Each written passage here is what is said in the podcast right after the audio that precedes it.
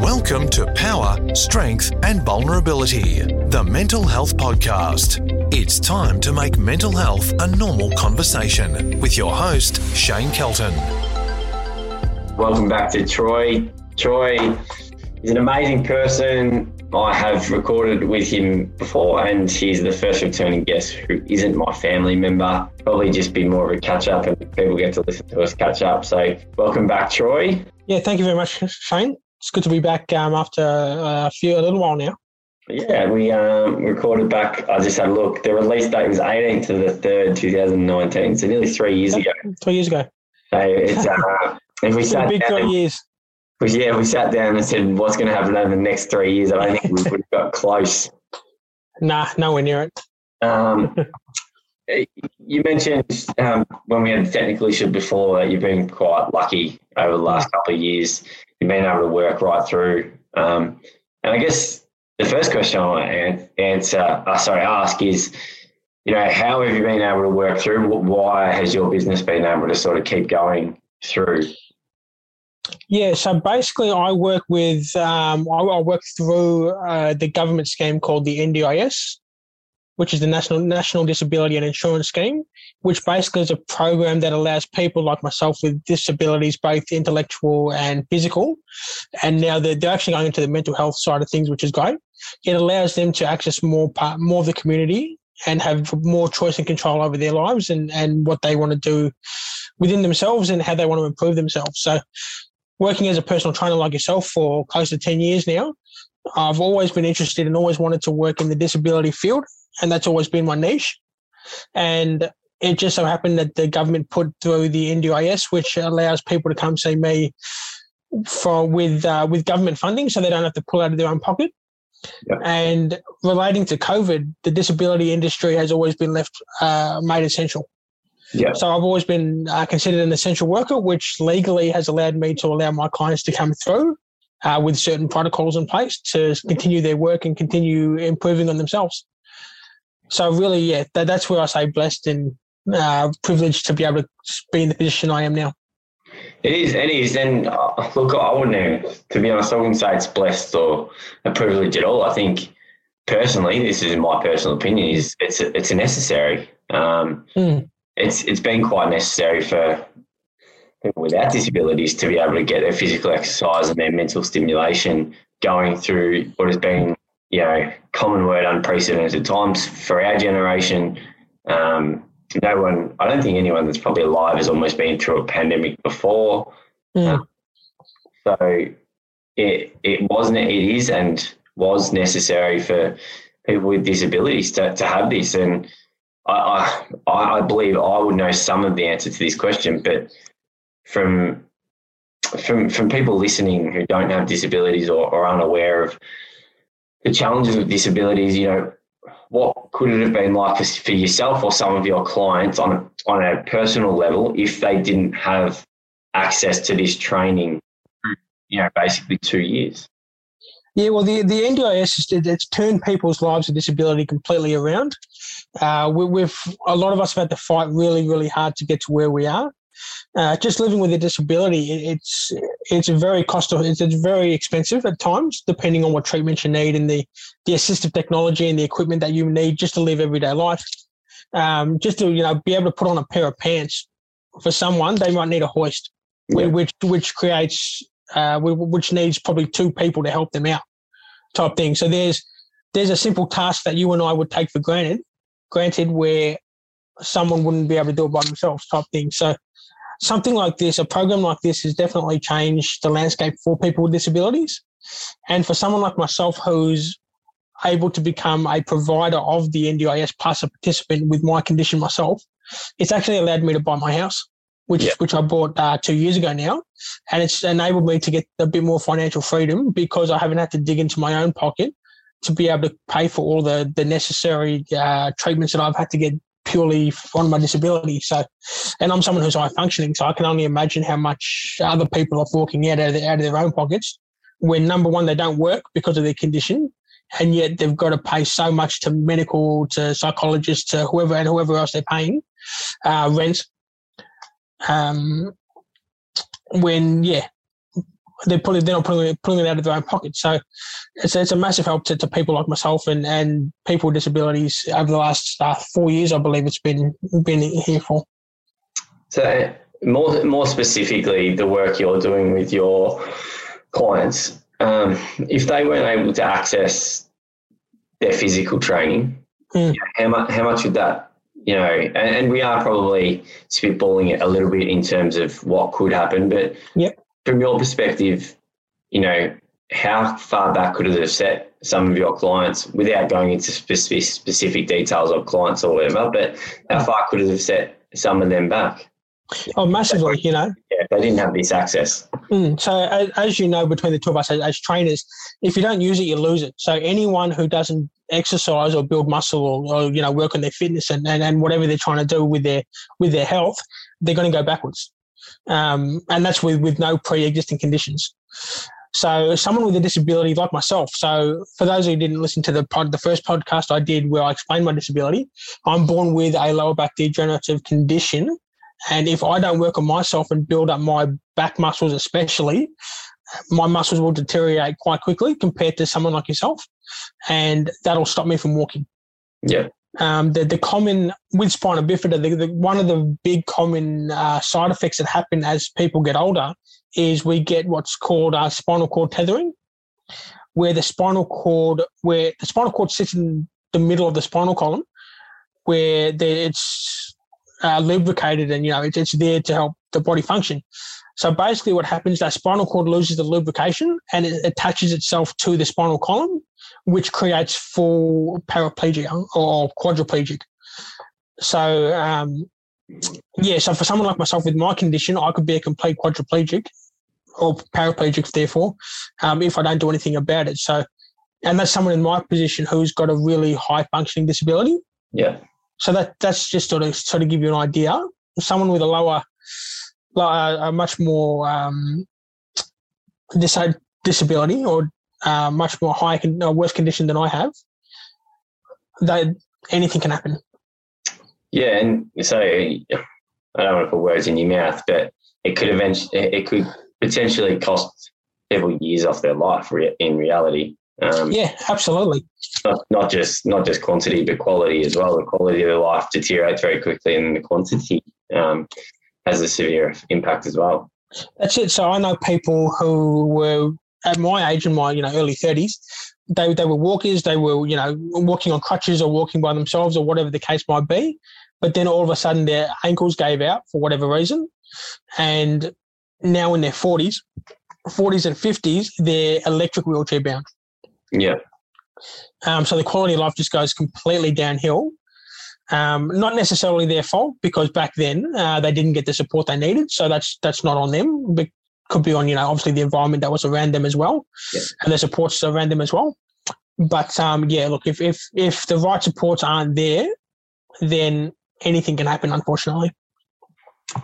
like I, I follow what you do. I follow. I watch all your clients, and I'm just like there's, there's mornings where I wake up, and I'm sure you probably do as well, like we probably all do. You wake up and you're like, I can't be getting out of bed today. Mm.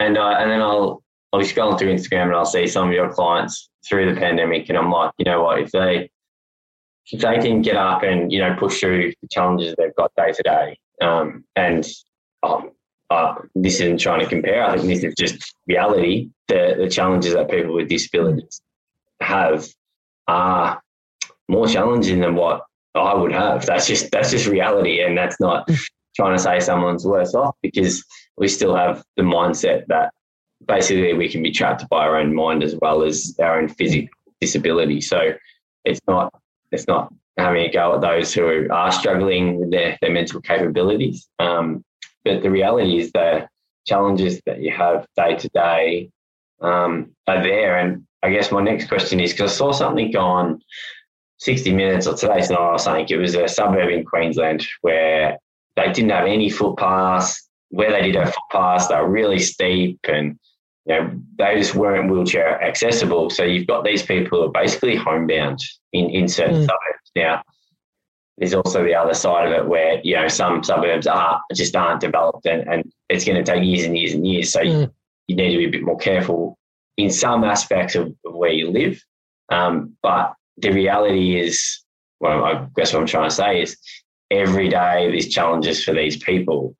You know, what's it been like through this, you know, pandemic for these people? You, you know, you work with day in, day out um, with the extra challenges that, they've had to face. Um, the the social side of thing life they, they wouldn't be able to, you know, get to and especially with the intellectual disabilities, I guess as well. Um, it's sometimes they can't understand the reality of the world. Um, mm. It's been like watching some of these people, and how has it has how has it helped you and inspired you to move forward?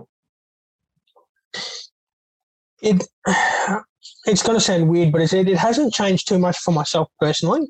Yeah. Um, and a lot of people with disabilities, I believe, would be very, very similar in the sense where my, my life, for example, has all, has always been about adaptation and modification to to what I need to do. Um, I've always tried to fit in to to the world, and obviously, you know, trying to get the best out of myself. My parents were big advocates of that, and they always wanted me to do as best as I possibly could in anything that I did and everything that I did. So my life um, up until now and, and beyond, or you know, as I get older, will always be about adaptation and modification um, to what I've got to do because I can't do things that uh, an able-bodied person or a normal per- normal person can do, type thing. So I've always looked at the pandemic and gone, well, hang on a second, it's exactly the same thing. Yeah. All we have to do, as simple as it sounds, is modify and adapt to the situation. Yeah. Um, so f- coming from a disability background, it's actually been a lot easier for some of us. Um, having said that, you mentioned people with intellectual disabilities. That's a completely different story, uh, where they, they don't even understand what's going on. Yeah. So, I, so again, I think there's, there's two ends of the spectrum. A lot of people have adapted really, really well, but um, yeah, a lot of us have, have, like anyone, have, have suffered quite a bit. So, it's all about just trying to get the right support around those people, uh, whoever they, whoever that is, whatever that is, uh, we, it's it's something that I've, I've learned just to try and support as, as many people as I can because yep. I know how well off I am now with with what's going on. Yeah, it's great. It's great outlook on life, and it, it doesn't surprise me. And I, I think even dating back to our last podcast, and people might listen and go, I reckon they're going to go, geez, Troy has come a long way in those three, mm. even that three years. Um, and I, I'm, I can safely say you have. I haven't watched you as a friend, um, as a colleague, as just an admirer at times. Um, I still remember some of the things you know you achieved four or five years ago, and I still remember the Troy back then. I don't think you would have had this mindset that you had, but you were determined. But mm. I think you were determined in moments, whereas now you seem to be like, this is the way you live, rather than time. And would you say that's a fair assumption? Yeah, absolutely. I think that's that's 110 percent correct. Um, I I was good in my own bubble. Yeah. In my own bubble with what I wanted to do, with where I was in life, uh, especially you know the exercise PT side of things and and, and disability um, engagement and disability uh, advocacy and all that sort of thing. I knew exactly what I was doing. I had that confidence. I had the um, had the drive. I had the you know I was getting a lot of inspiration, giving a lot of inspiration to people unintentionally, uh, like yourself. And over the last three years, I've just found, and the pandemic's had a big um, effect on it, is you've got to take what you're good at and use that to help your weak, to strengthen up your weaknesses. You know, you're only as good as your own, you're only as good as your weaknesses. Yeah. And you only, you know, you're only as good as what you can't do. Yeah. So if you take your if you take your weaknesses and make them your strength, then your strengths become your weaknesses, and it becomes a it becomes a cycle. Yep. And then all of a sudden, you just keep getting better and better. And something that I've always been really good at is surrounding myself with the right people. But also on the flip side of that is walking away from the people that I shouldn't be around at that time. So um, I do I do owe a lot to the, the people that I've been around. There's been a lot of hard and tough conversations that I've had to go through with a lot of loved ones and family members, and and that's almost that's basically left me in tears and uh, you know left me wondering what am I doing with my life and you know what what was I doing in the past type thing. So yeah. I owe a lot to my family and a lot of tough conversations that they've forced upon or yeah basically made me have, yeah. which I didn't want to have. So that's that's definitely helped as well. My next question is is related, you know, people with disability. I don't know if we touched on this in the first podcast. You know, what are some of the things you don't want some like let's say someone's really uncomfortable about someone mm. with disability, which which happens because and, and it is changing. You know, you're seeing kids' books. You know, people with all different disabilities. You also see all different nationalities, you, genders, all of that. There's there's everything. Kids are seeing it without them actually knowing what they're seeing. Mm. Um, we we definitely didn't have that, and, I, will be the first one to say like I don't know what to say all the time, um, and mm. I don't know whether that, that, even that's the right thing to say. But what are the, some of the things that you would implore people to do if they're around people with disabilities? Mm. What are some of the things you would implore them not to do? Um, and I guess this is coming. I'm working at the moment at a vaccination hub where yeah. disability clients come through daily, 15 to 20, 30 of them maybe daily. Um, and sometimes I'm like internally like crying because I don't know if I'm doing or saying the right things. And mm. all I want to do is is help this person have a more pleasant experience in, in that moment and how I can do that. And I think there's probably a lot of people, this is the, you know, don't get me wrong, there's people out there that are just completely ignorant and rude and prefer not to learn. But for the people out there that want to learn, what are some of the things and to do or to say and not to do and not to say? Yeah, so I think the two the two biggest things I can tell you, the two probably most important aspects to to, uh, to answer your question. Number one is be yourself. You know, and, and, and that's in every in, in every aspect of life. You you can't pretend to be someone you're not. Um, even when you're trying to work with a person with disability, you know, the second one is be, have, have an open mind. Um, the, the the one thing that I absolutely hate and I disgust is um, someone thinking, someone dumbing themselves down to talk to me or yeah. to try to to try to get along with me or to try to not offend me. Yeah, yeah. Um, and you know, you know, people say, "Oh, look, do you mind if I ask you a question? I don't want to offend you. I don't want to upset you. Do you mind if I ask, ask you a question?" Now, in my in my head, I'm sitting, shut up and ask me the question. Yeah. um, just just in my own head, but that again, I'm confident in who I am and in my disability. Um, so I'm a little bit different in that sense. But um, yeah, just look, you, you, know, you're asking, you know, you ask me a lot of questions about my condition and about, you know, my life in general, and, and you have in the past. I look at that and I go, well, all you're doing is trying to learn. Yeah. Now you might come across a little bit rude, or a little bit offensive, or, or whatever the case is, and you you've never done that. But um, I, I I know that you're just trying to learn. Yeah. So the worst thing I can do is tell you to shut up or go away or go to, you know, uh, what other people are say, saying um, and say, mind your own business because it's on me to teach you. You're, you're asking a question and people in general, they're, they're just asking someone a question because they actually want to learn. Yeah. Um, now, so it's on the person with a disability to actually open themselves up. Mm-hmm. Now, a lot of people aren't ready to do that, and I understand that as well. Some people still they haven't you know, they don't uh, accept the disability or they don't respect it or, or they haven't come to terms with it or, you know, whatever their, their situation is. That's, that's what they're going through. And I respect that as well. But, um, you're trying to learn as much as I'm trying to get you to learn. I want you to learn, but you're only going to learn if I talk to you. So essentially, essentially it's basically a partnership, a collaboration mm. of honesty and vulnerability on both parts. Yeah, absolutely. I think I think, and I, hopefully this is this is correct. But one of the one first things I say to people with a, a mental illness is, hmm. um, I actually don't know what to say. Um, can you help me? Can you lead me in the right direction? Is there anything mm. you want to talk about or whatever? It, essentially, is that something that someone can potentially do? Just, and I guess it probably comes, as I'm saying, it probably comes down to the reason why someone's doing it. And as you said, mm. I do I do it to try and learn. I, I do it because I'm genuinely interested in it because I think personally what we can learn out of people with disabilities or or you know even um, any com- anything that's seen as different I don't think is different. I think it's just part of who we are. Um, I think it's yeah, a really important skill for all of us because some of the best people and the most creative people are those are the ones that have had a disability of some kind, whether it be emotional, whether it be physical, whether it be um, on on any type of spectrum. The creative side to these people is something we need to harness. And when I say the word use, I don't mean in take advantage. I think mm. I use it to create a better planet and communities and, and stuff like that. So, is one of the you know the best things to do is to just basically say I'm sorry if I'm maybe not I'm sorry, but I you know I don't want to say the wrong thing, but um, can you please work with me mm. to be better in this department or something like that?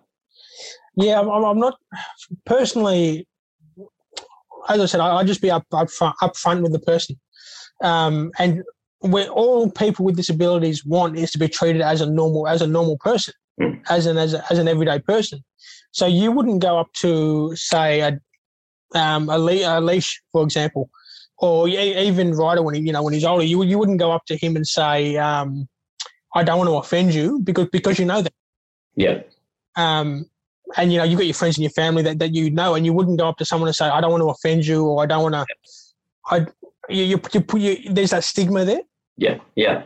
So it's almost from my point of view i would take all of that out and just say do you need help? Uh, ask them what you want to ask them without having to give a whole spiel beforehand that they've heard a thousand and fifty-five times yeah. they're, they're, they're completely sick of you know, um, a lot of people, and this is not people with disabilities, but when someone goes through something so much, there's only so much they can take. Yeah. You know, you could sit there and you could tap your tap your face all day. Yeah. And you'd be fine with it. Then all of a sudden you're going to go, oh shit, that's annoying.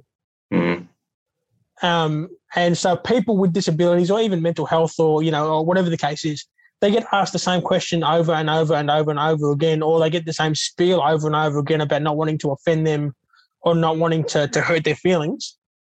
It gets to the point where you, they look at someone and they go, I know exactly what you're about to ask me.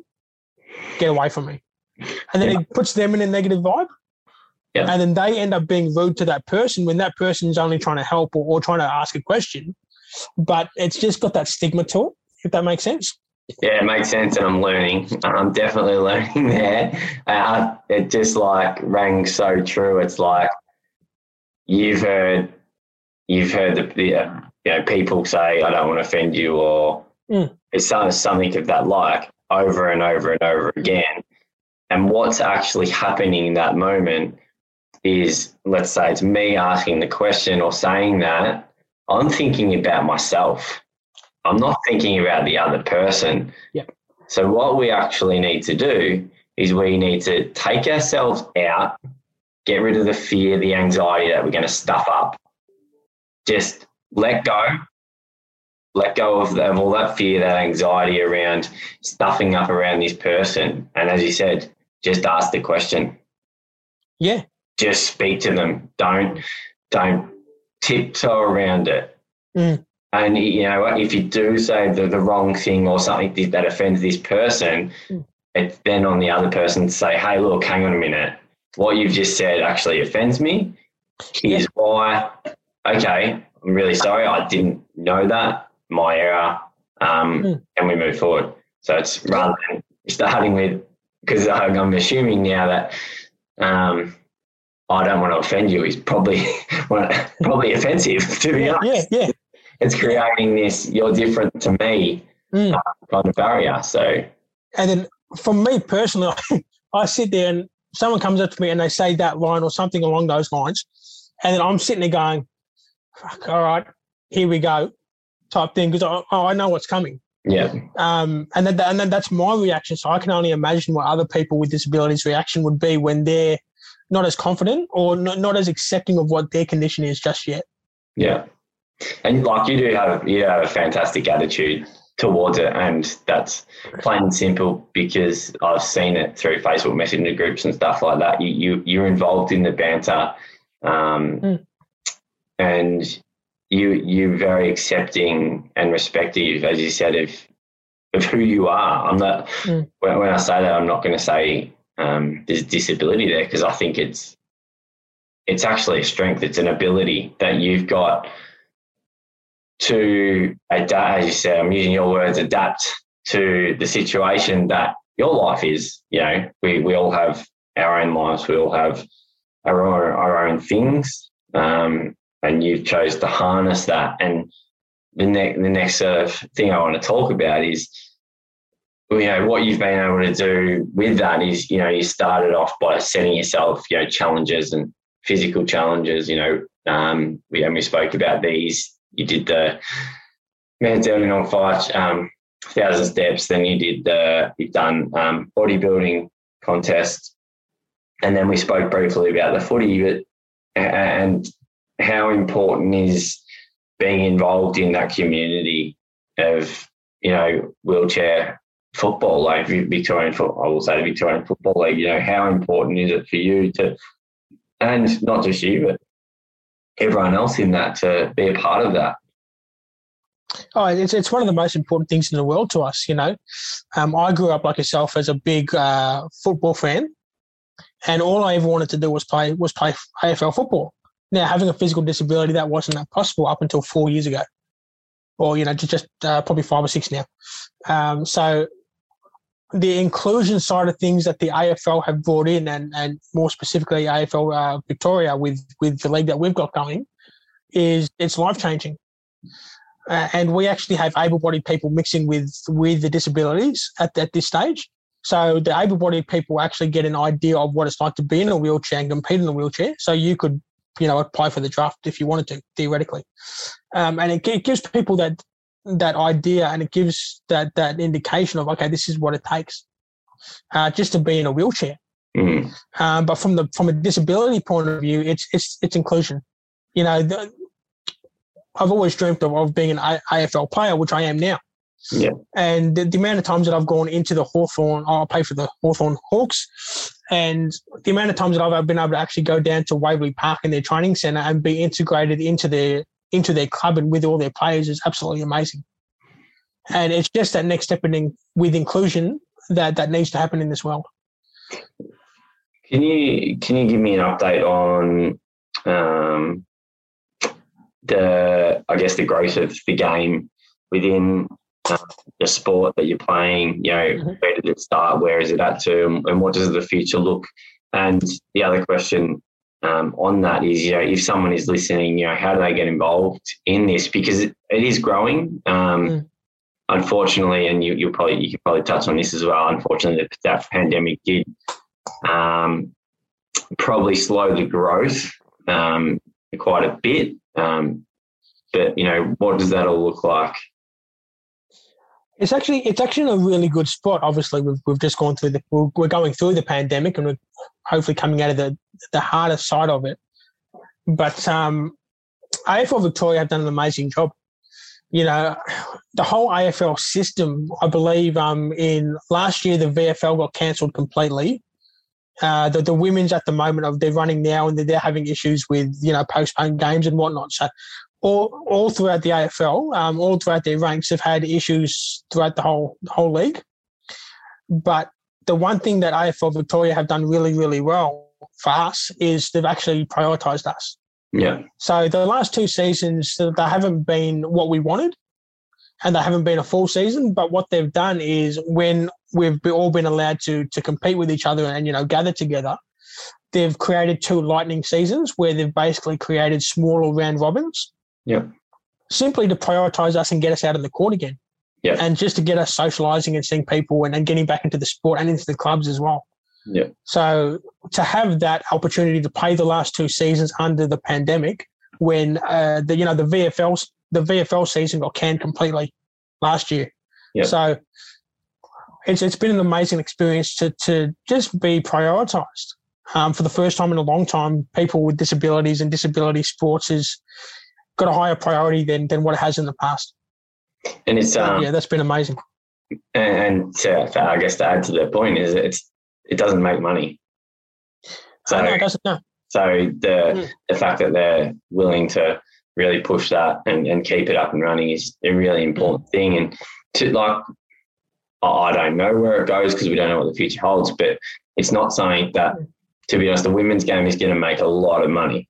Yeah, absolutely. At some point, the the the wheelchair, um, the sport of wheelchair football is probably going to take a lot longer to, to actually bring in any money. But mm. obviously, for them, this isn't about money. This is about making sure that people have an outlet, um, mm. somewhere to go, somewhere to be, and, and as you said, it's, it's inclusion, it's community, it's support, it's love. It's it's those things that we all crave as human beings. It's not just disability, people with disabilities. It's it's everyone as as humans want that. Yeah, absolutely. You know, and, and you only have to look at the, the, the women's league to see how far it's come. Yeah. You know, from from doing it completely voluntary, I believe, in their first year, and now they're getting paid. Yeah. With, within a few years. So um, that was the natural progression of it, and it, it's only going to get better.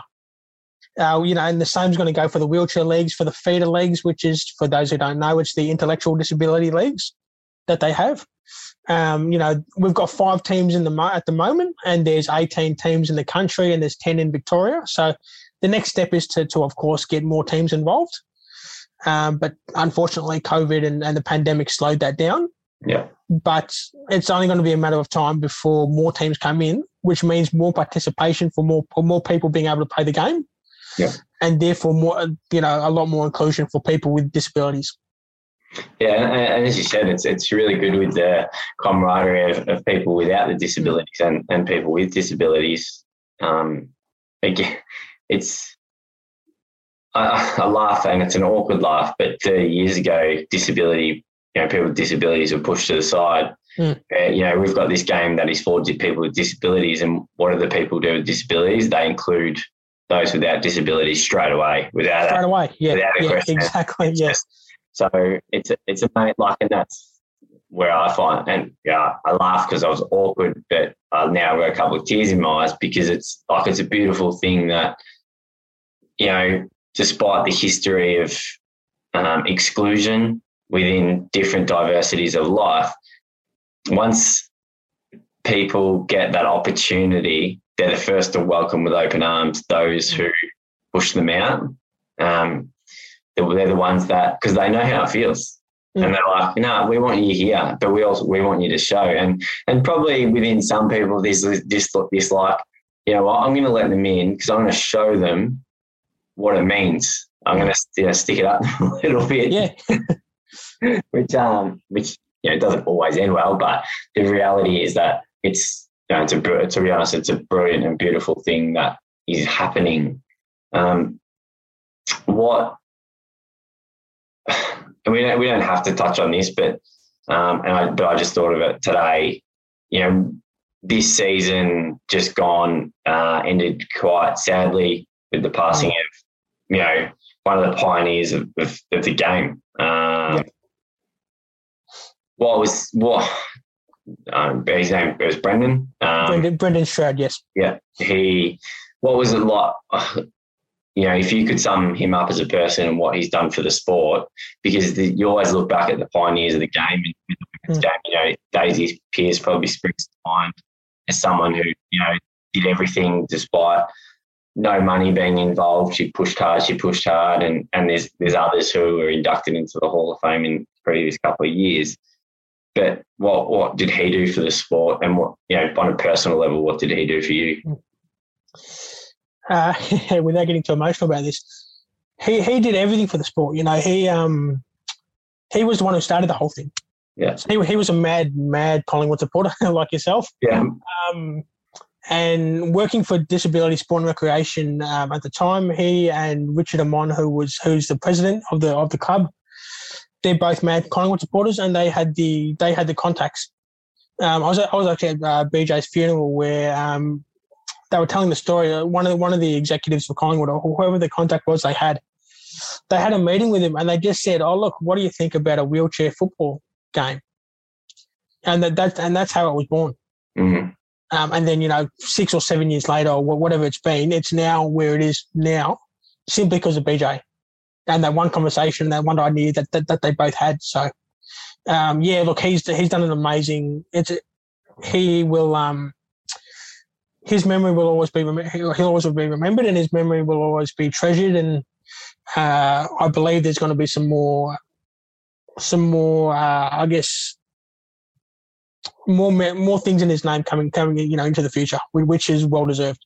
Yeah, I was going to say I have no doubt that at some point um, his name will feature on a, medal or a, oh, absolutely at some at some um, time when the time is right and when it's um, right for the family and the friends, mm. all of that. And yeah, like I, I still remember it. You know, kept a keen eye on you know the sport and you know when Collingwood won it and you know around that time, you know things these things I believe happened for a reason and mm. It was the right time. I think any no one wants Collingwood to win anything. Um, but I think on that day and around yeah. I think everyone was, you know, very glad that they, they were the team that won it. But um, probably once they won it, everyone's like, never again. yeah. yeah, look, and, you know, for, for, for people watching it or listening, uh, so what actually happened was BJ uh, was diagnosed with cancer. I believe it was 2020, started 2020, might have been 2019, um, whatever that was. And uh, he, he got, he turned terminal. So he knew he was going, he was going to pass. Me personally, I was under the impression he was going to get the full season out and he would pass probably this year, sometime in 2022. Yeah. What ended up happening, for whatever reason, he actually passed the night before the grand final, mm. which was extremely emotional for everyone involved, especially the Collingwood players. Um, I don't, I don't envy the, any of those two teams. So Collingwood and, and Essendon made the grand final. I and I, I still don't know how people got up to play that game especially the Collingwood players. So, um, and what ended up happening was they Collingwood won by under a goal. They they took the lead within the last within a, with a minute to go, and then they ended up winning. So that was definitely a lot of uh, uh, divine intervention with that one. Yeah, uh, but definitely, yeah, definitely well deserved, and definitely uh, went to the right team this year. yeah, this year, this year. I did say this year. Yeah. um, what what's you know personally um, you know, what, what does the sport look like for you over the next year or two? And um, to those out there listening, no, I'll ask that question after. To, to, you know, what's the sport look like for you in the next couple of years? Is it something that you just you don't see an end date to? It's just something you just love and you, you'll do until the body tells you you can't do it anymore, basically. Absolutely. You know, um, I always use the example that my dad, uh, he played sport or some sort of sport until he was about 65. Um, so he, he was always a big inspiration to me from a sporting point of view. Uh, he was, I think he, well, he's definitely the oldest in the family to, to, to participate in sport. Um, so my goal is to be, is to get to hit as close to that as possible, if not get past 65 and play. Yeah. Uh, I'm in a luck again. I'm in a good position where uh, being a wheelchair sport, I all, all I have to do is keep my upper body healthy and I should be able to, to go on a little bit longer. Uh, so in terms of the future, so that, that's what I want to do within myself is, is, play as long as I possibly can, like you said. But and we, you know, with, with the the future of the sport, it's number one. It's it's like anything. It's recovering from the pandemic and allowing the clubs to to get get their feet again around everything. They've done really well. The five teams that have that have been involved, and it's just a matter of, of growing the sport as much as we can, trying to get the the new clubs to come in uh, I think you know obviously we want to try and get the full VFL going and have all ten teams in, yeah. and then see how we can go from there. You know, the, the ultimate goal is to have a national competition like the women have now, where we're traveling around Australia and potentially and you know getting paid for it. That's the ultimate goal. How long that takes, you know, you never know.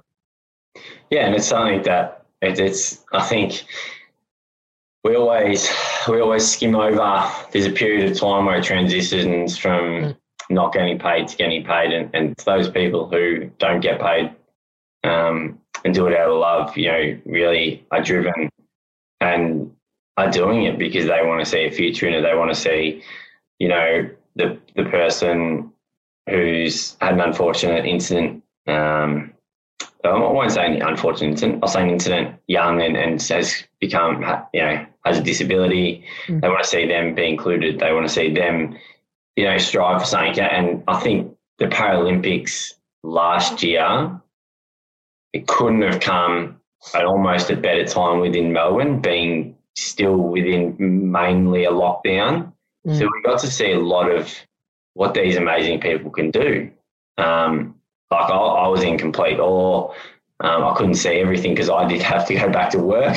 Um, but you know, I checked in and followed a lot of it, and I was just like, I hope the, the little boys and little girls out there can see themselves doing that one day. And I think what you and all your teammates and the other teams are doing is basically doing that. And I hope over the next couple of years that it gets more and more traction um, through social media, um, through the media, um, through all all types of, types of stories. I hope I hope in five years' time they're pulling this podcast link and saying this is Troy Hawkins, you know, one of the pioneers of the game. Um, to be honest, because it would be amazing to see these kids and you know, I have working where I'm working at the moment now. I've seen kids come through in wheelchairs and mm. with disabilities and, and going. I hope you've got a role model that you can follow, and whether it be with someone with disability or, or an ability mm. sport, I hope you've got something that you are willing to strive for, and you know you can, and you have that outlet. It's not like it was 20 years ago where you're like, I, am not going, I'm never going to play this sport. I just can't because mm. that, there's nothing there for me. So I hope that does dramatically change and, and you're one of the pioneers of that. Yeah, absolutely. You know, it's it's the, the, the way the world's going and the way the world's come in the last five years, let alone the last 10, 20 years, it's, it's, it's, it's been amazing for us and we're, we're slowly getting to where we want to get to. Um, yeah, and look, you know, you can talk about you can talk about you know sexism there, like getting obviously women, giving them more giving them more opportunities as as the AFL have done, um, along with you know the um, Indigenous Australians as well. So you know all, all these minority groups, all, all, these groups, I should say, sorry, all these groups are, are getting more opportunities, and uh, it's just going to go the way the world is and the way this country is, especially. We're just going to keep growing and hopefully growing and learning over the next uh, you know five years or so.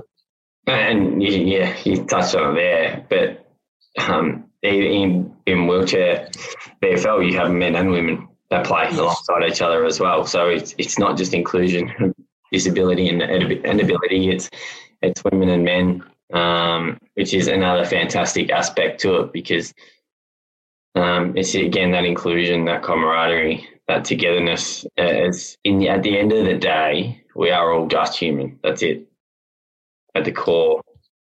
Yeah, absolutely. And, uh, you know, within the AFL system, we're the only league that actually has men and women playing together as well. Yeah. So to say that it's, when we say inclusion, we, we really mean it's inclusive. It's, it's got nothing to do with just disabilities. Um, it's not got nothing to do with disabilities, really. It, it's, it's everyone coming together to play a game that we can all play. And the other, the last thing I guess I'll probably want to touch on today um, is the training that goes into it because it actually is quite intense. Like I've seen some of your mini, like mini videos, the training sessions. It's you guys train hard. You guys and girls train hard. Um, it's not just it's not just turn up and roll around and you know sort of play. It, you've literally trained hard. Yeah, absolutely. You know, we're out there. Like again, I'll, I'll reference the women as well you know, when we first came into the league and when they first came into the league, we're out there to prove a point and we're out there to prove that we belong. And the only way to do that when you when you're competing against the AFL, not competing against AFL, when you've got the AFL as as the benchmark, all you can do is put everything into it. Mm.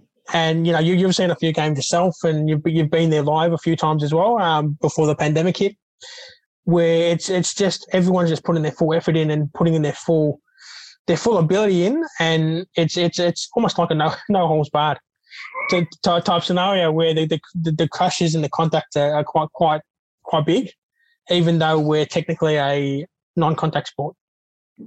Yeah, so yeah, you know when we've been we've been sorry to cut you off there, but when we've been denied something for so long, coming back to what you were saying before, when you finally get it, all you're going to do is just do whatever you can and put everything you possibly can into it. Yeah, no, I, I love I love the whole attitude to the whole concept. To be honest, like it's um, it's funny you say it, like it is hard, and I've watched those games, and I'm sitting here like I just couldn't. I, yes, you say it's non-contact, but I'm just like I can't see myself not getting hurt. personally, personally, that's how I feel. I'm just like this is crazy. Um, but that's that's what we love about sport is that people are that passionate and willing to put, to put their bodies on the line, you know, game in, game out, and with the training. And um, as you said, it's it's no different to any other sport or competition where you put your best foot forward and you work hard to achieve a common goal. And if you don't reach that common goal, you enjoy everything in between that happens. You know, the, the whole journey. And um, I'm sure, I'm, I'm positive in 20 years' time, you're going to look back and be really extremely proud and um, of all, everything you're doing within the sport, within your community, um, within the community. Um, so I, I, I, hope you, as a person, you know, are able to sit back sometimes and just understand how much of an impact you're having within individuals' lives um, and within the community. Um, as I said before, there's pioneers of the women's game that we look back now and in 10, 15 years' time, whether it's your name or others' names, I think when they when they talk about three or four, they're they're just the names that come to light. But there's a group of people, and you're definitely one of those groups of people. And I, I want to finalise this by thanking you for on short notice jumping on the podcast. Um, and I will. Sorry, I do have one more question. Um, if people want to get involved in the game um, as a player, as a supporter, how can they get involved? Yep. So basically, go on to AFL Victoria website. Uh, the the bloke that the guy that is really nice guy, the guy who runs the whole competition, is named Steve Rogers. And if you send him an email, or you know, you send an email um, from from the AFL Victoria website, they'll, they'll be able to point you in the right direction. So that, that that would be the easiest way to get involved. Yeah. Um, and I encourage everyone to, if you don't want to play the game, and like you know, you, you said yourself, you probably couldn't see your, yourself playing it.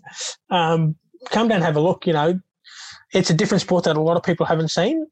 It's a com- it's, I like to, to liken it to a combination of AF, of football, basketball, and netball, yeah. where it's played on a basketball court. It's a handball replaces a kick, and a, a underarm throw replaces a handball. You're still trying to get it to the goals at the, uh, on the baselines, and um, it's it's a it's a netball. It's like a netball setup where you've got two forwards, two backs, and a centre, and you've got your zones as well. So it's a combination of three different sports, which is unlike a lot of other, uh, unlike most sports that are out there. So it's definitely a good uh, visual to see and something that'll expand your mind a lot. And it probably sums up everything we're talking about. It's a, it's adapting, allow it's a, they've adapted the game so it's allowed people to actually play the sport that they want to play. Yeah, absolutely, and it's given more people to uh, an opportunity to play in sport even for someone who, again, you, you know, we've got able-bodied people in there as well. A lot of people have gotten injured from playing able-bodied sport, and they actually can't play that anymore. Yeah. So they're eligible to come into our leagues and um, still give themselves the opportunity to play as well, which is which is great. Just to finish off, I, I want to say thank you for again joining me on short notice. Um, you know, I probably didn't, I didn't think this was you were going to be the one that answered the call, but I'm I'm so grateful you did because I think the conversation we've just had, I think it's going to impact a lot of people's lives once they listen to it. Um, as a as a final note, um, if people want to reach out to you or your business, how can they reach out? Yep. So I've got a Facebook page which is All Inclusive Body Transformations, which is the name of my business. Also, I do a lot of advertising on Instagram, which is uh, Troy underscore AIBT. And then that's where I, I, put a lot of my information and a lot of my videos, a lot of my posts, um, and and show off a lot of my clients and what they can do. And uh, another question: um, with you know people coming into your business, um, is it all face to face? Is it online? Um, is it with when it comes to the NDIS, do they have to go through the NDIS first, or is that something you can help them with? It's something I can definitely help them out with. Uh, everything I do is all face to face right now. Um, naturally, through the pandemic, I, I, did a bit of online thing, online um, training, but yeah, it's all face to face. You don't have to be on the NDIS. It does definitely help because obviously you can get government funding, which which allows you not to, to pull out of your own pocket, which is great if you're eligible for that. But um, yeah, look, you know, if you go onto the NDIS websites, all the information is there to try and uh, apply for it and see if you can get on, onto it. If not, I, as I said, I'm a provider and a participant of the NDIS, so I've got a bit of, I've got the best of both worlds, yep. and I can definitely help people out with that if need be.